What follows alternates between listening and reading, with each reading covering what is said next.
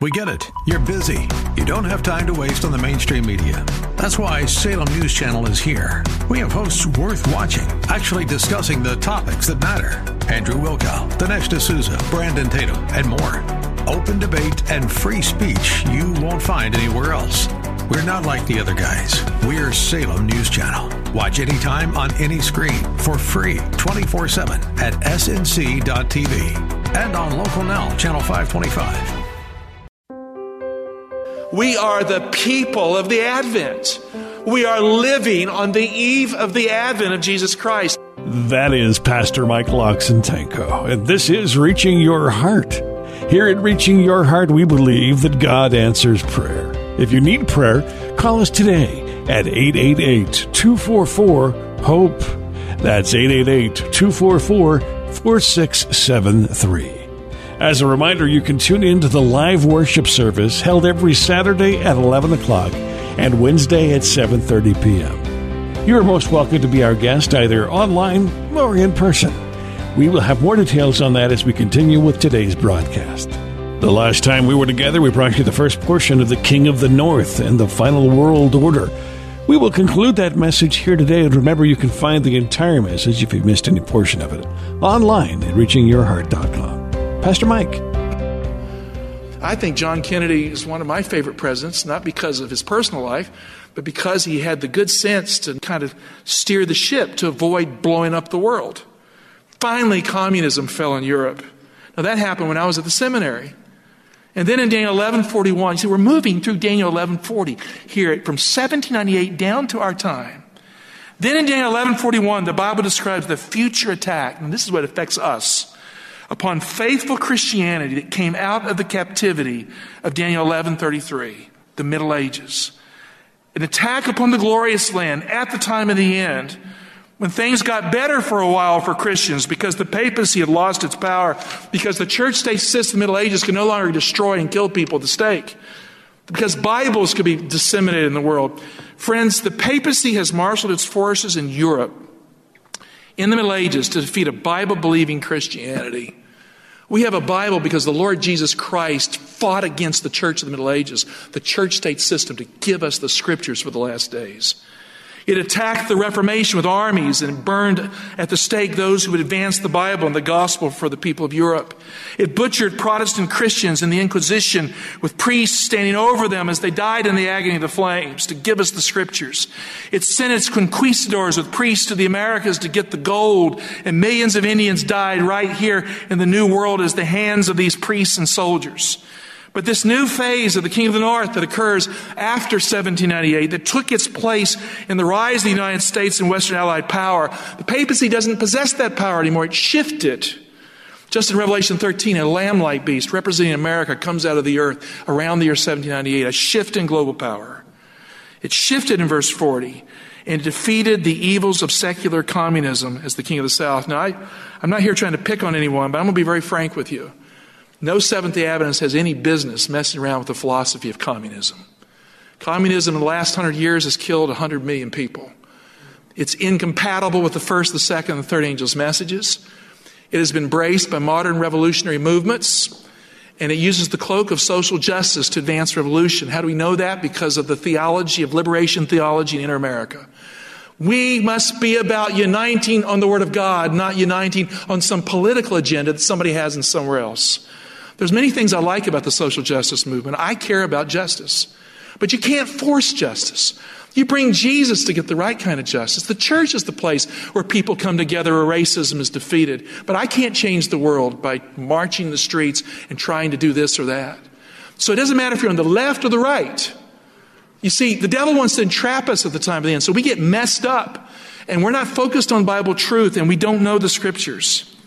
This new phase of the King of the North that took its place in the rise of the United States and Western Allied power at first in Daniel 1140 defeats communism and global secularism. It's transitioning the world to the era of nationalism. Friends, we saw in our lifetime the collapse of the Soviet Union. How many of you don't even remember the Soviet Union was? Hardly. Millennials, Z's, they don't really understand what we went through as we were worried about, you know, our cities being bombed with nuclear weapons and so on until now. We saw in our lifetime the fall of the Berlin Wall. How many remember the fall of the Berlin Wall?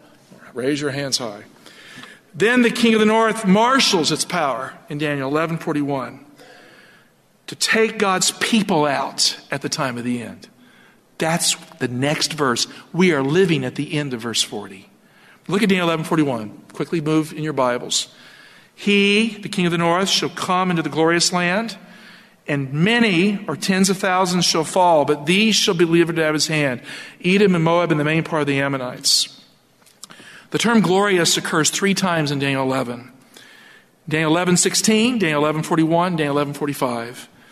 Daniel 11, 16, Daniel 11, 41, it is the glorious land. In Daniel 11, 45, it is the glorious holy mountain. That's it. The glorious land, Daniel 11, 16, is Palestine, conquered at the time of Pompey in the first century AD. But after the cross in Daniel 11, 22, the people of the covenant become the Christian church of the first century. The glorious land is where those Gothic kingdoms are celebrating Christ and keeping the Sabbath in the Western Empire. It's no longer geographical, it's spiritual. It represents where God is at in relationship to his people. And the captivity of the Middle Ages is the captivity of the Christian church, and thus the glorious land is offline in Daniel 11, 31 and 33. In Daniel 1, the captivity started with Nebuchadnezzar, stole God's people away from the sanctuary, which was the glorious land. They went to Babylon. So the church goes to Babylon in the Middle Ages. Where is the sanctuary for the Christian church after the cross when it was destroyed in 70 AD? Where is the glorious land when it's no longer Palestine? Turn to Hebrews 8 1. Very quick. Hebrews 8 1. Now, the point Paul says and what we were saying is this. Now, we're studying this in our Sabbath school. We have such what? A high priest, one who is seated at the right hand of the majesty in heaven. Now, verse 2 a minister where? In the sanctuary and the true tent which God set up in our man. So, where is God's temple today, based on the book of Hebrews? After the cross, it's in heaven. Hebrews 12 22. Quickly go to the end. But to you, but you have come to Zion, to the city of the living God, to the heavenly Jerusalem, to innumerable angels in festal gathering. He goes on to say, to the judge who is God of all, and the spirits of just men made perfect, and to Jesus, the mediator of a new covenant. That's what happens. we've come to Mount Zion. Christ is in the heavenly sanctuary in Mount Zion, and we worship there as Christians. After 1844, the end of the 23rd year prophecy, the church that proclaims the second coming of Jesus has come to Mount Zion. The heavenly sanctuary is online again. It's come out of the captivity of the Middle Ages. It has come into a new relationship with Jesus Christ at the time of the end because of the Bible. The longest time prophecy in the Bible reaches to what year? It's 1844. It's that 2300 year prophecy. Verse 41 is post 1844 time. Daniel 8:14 For 2300 evenings and mornings then the sanctuary will be restored to its rightful state. This prophecy started in the autumn of 457 BC with the decree of Artaxerxes Longimanus recorded in Ezra 7, which was part of a single decree of God that combined the decrees of Cyrus, Darius, Hystaspes, and Artaxerxes Longimanus in a single decree of God Almighty that culminated in the autumn of 457 BC. It ends in the year 1844 when the kingdom of God returns at the time of the end. When Christ enters the most holy place of the heavenly sanctuary to receive his kingdom from his Father, to usher world events, to bring about the coming of Christ, we are living in most holy place time ever since. After the cross, friend, the glorious land is not an earthly land anymore. The glorious land is a heavenly land, and God's people who worship in the heavenly sanctuary are part of the glorious land. The king of the north will attack the glorious land at the time of the end. Russia no longer represents communism. Some say, well, Russia's communism. Have you ever heard Russia's communism? Russia is not communism anymore.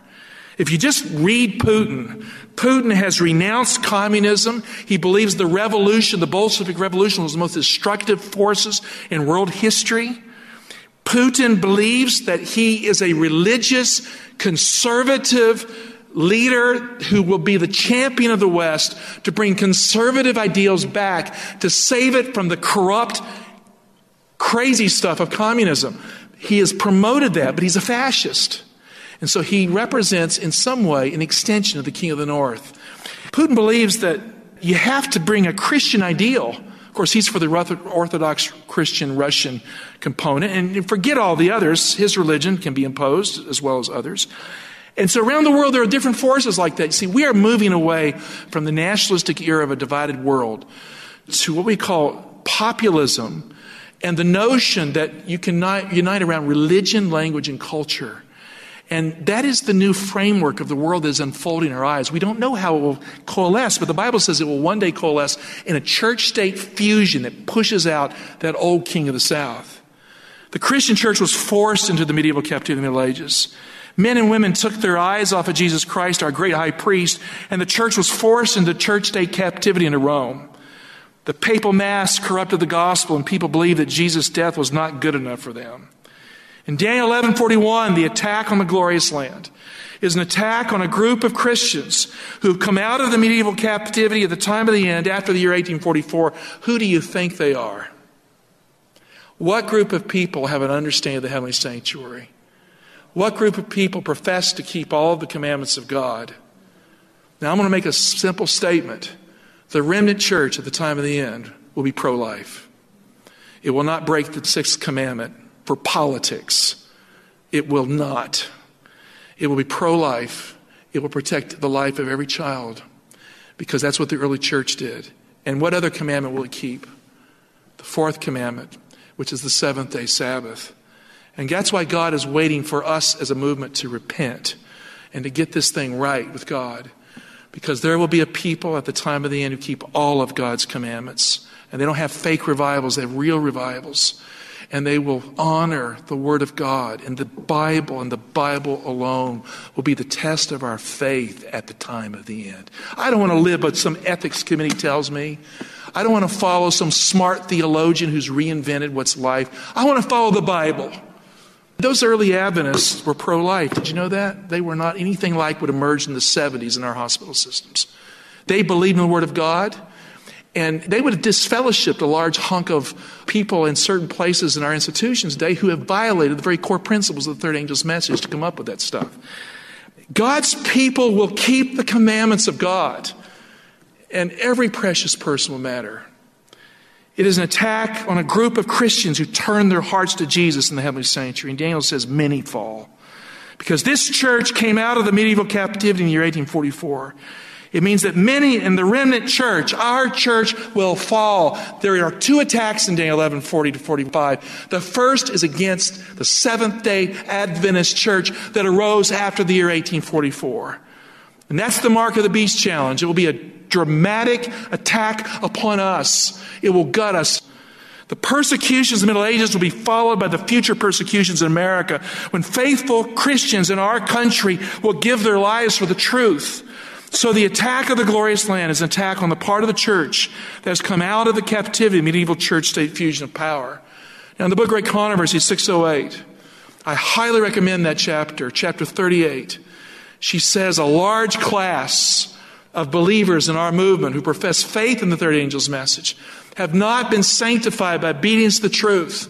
Then she says, men of pleasing address who have compromised the clear word of God for politics to align with the world will become our fiercest opposers. Friends, we have nothing to lean on. She says there will be a people at the time of end who take this book as it reads and lives by its truth.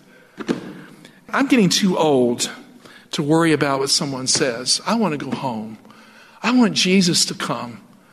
I want to see a reformation revival in this movement raised up by God that is for real and finishes our prophetic destiny at the time of the end. And friend, I've been in leadership in this church. I'm a pastor. I want reformation in my life. How many of you want reformation in your life? I want to live the Word of God. I don't want to play foolish talk with people and convince them that being evil is good when it isn't. I want to see a people who are beautiful, who have the perfect robe because they have come to the cross of Christ. So the attack of the glorious land is an attack on that part of the church that's come out of the captivity of the Middle Ages. It's an attack upon the Seventh day Adventist movement, the remnant church of the apocalypse in Revelation. It represents a people at home with God and Bible truth. People who understand the Bible, who live it, who love it, who don't explain it away with crazy theories of theology so people don't believe that it has real fulfillment. It is the people who are caught in the middle of the religious conservative king of the north. You know, so don't make me go and argue in behalf of church and state stuff in our time. That's the king of the north. Or the irreligious liberal king of the south, like communism and all the liberation theology movements. Those are the two poles at the time of the end. It's the people caught in the middle at the time of the end. It's no accident the king of the north invades the glorious land after 1798. Revelation 13, a lamb like beast rises out of the earth after 1798, a Christian power. Our country was born out of a Christian constitution. Any theory that says that our country was evil in its rise to power violates Revelation 13. It says it arose as a Christian lamb like power. We'll continue with today's Reaching Your Heart and Pastor Michael Oxentenko in just a moment, so please stay tuned. If you'd like to attend the worship service, I will have details on how you can do that here at the close of our broadcast today. You can always attend online at reachinghearts.org slash video. That's reachinghearts.org slash video. Many archived messages are available there for you, and you can attend a live service in a streaming format at that website, reachinghearts.org slash video. Let's continue now with Pastor Michael Oxentenko and today's Reaching Your Heart. We must be informed by the scriptures, not by our notions of history or our reinventions of history. It arose as a lamb like Christian power, but then in time it says it speaks like a dragon. There's only one place in the Revelation where the devil speaks as a dragon, and that's when he accuses the people of God. And the Bible predicts that Christian America will one day move to persecute the remnant church. It will persecute those who keep the commandments of God and the faith of Jesus. Daniel 11, 41, he comes to the glorious land. Now look at this. And tens of thousands shall fall, but these shall be delivered out of his hand. What are the three groups? Edom, second group. Moab, and the first of the sons of Ammon, literally in Hebrew. In the Old Testament, Edom and Moab and Ammon were countries that were hostile to Israel, but nations who were directly connected to the glorious land. In Daniel 11, they represent Christians who have not fully come to the truth of Jesus' work in the heavenly sanctuary. They're close, but they're not there yet. They're spared in this first attack. Our movement is not. Our movement is decimated in that first attack, but they're spared. I interact with godly Christians who don't know the Sabbath, godly Christians who don't know Daniel Revelation, but they're godly Christians. And those people need the truth that we possess as a people. They are close to the truth, but they are still not in the glorious land.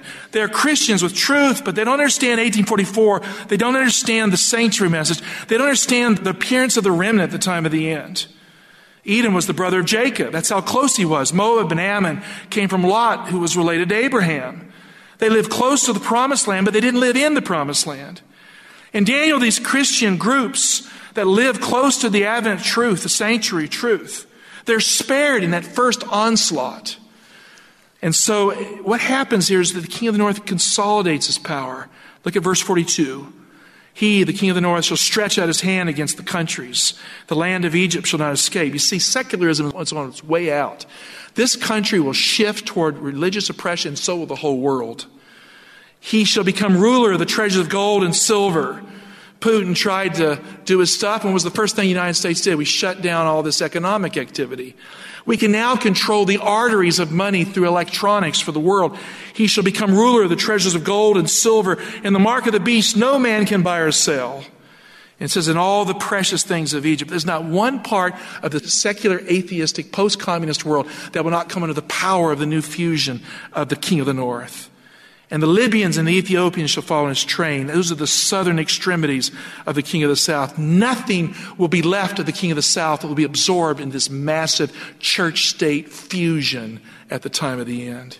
Daniel predicts that every extremity of the old order will disappear. Friends, Revelation 13, the Bible says no man can buy or sell unless he has the mark of the beast. I've watched what's happened in this COVID crisis, and I've come to see that we as Seventh day Adventists are too quick to surrender our freedoms when we're afraid. It's a fearful thing to have observed. We must be standing for freedom instead of coalescing with people who take it away.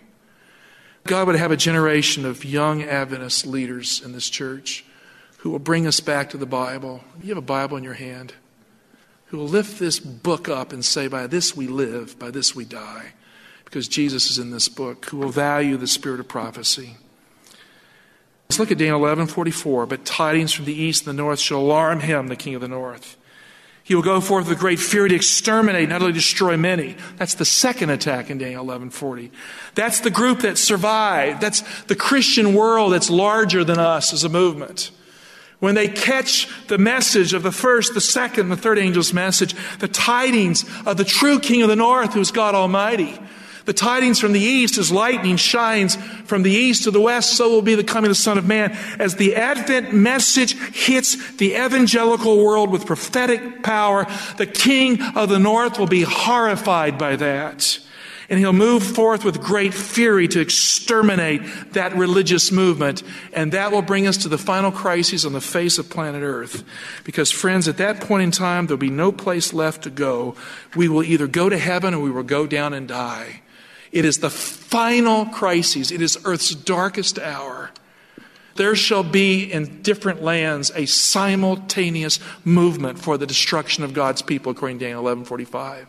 The king of the north will marshal his global forces to remove the Sabbath keeping, commandment keeping, Christ centered people and the message they possess from the earth. And it will look as in a single night that evil will conquer, that the new world order will be established upon the deaths of those who are killed and slaughtered for the sacrifice to the future. Look at Daniel 12:1. At that time shall arise Michael, the great prince, who has charge of your people, the man in linen. At that time shall rise Michael, the great prince, who has charge of your people. And there shall be a time of trouble such as never been since there was a nation of the time. And at that time, your people will be delivered. Now, how many of you want to be delivered at the time of the end? I want to be delivered. Look what it says everyone whose name shall be found written in the book, the Lamb's Book of Life. Your connection to Jesus, to the man in linen, is your ticket out of here. We won't get to heaven. We won't make it through the time of the end based on our church affiliation. I'm a committed Seventh day Adventist Christian. I believe in our prophetic message. I'm not apologetic for it. But, dear heart, I don't look to anybody but the Bible and the Spirit of prophecy. When a person, a man or woman of God, agrees with these two things, I'm with them. When they don't, I'm not with them. Because I want to go home and I want to see our church and us locally and our world church rise at the time of the end. When God's people are trapped between the sea and the glorious holy mountain, day 1145, there's no place to go. On the banks of the great river, Daniel looked up and he saw the men in linen. We will look up on that last day as the river flows to the end of days. There's no place left to go. We have fled to the holy mountain of God.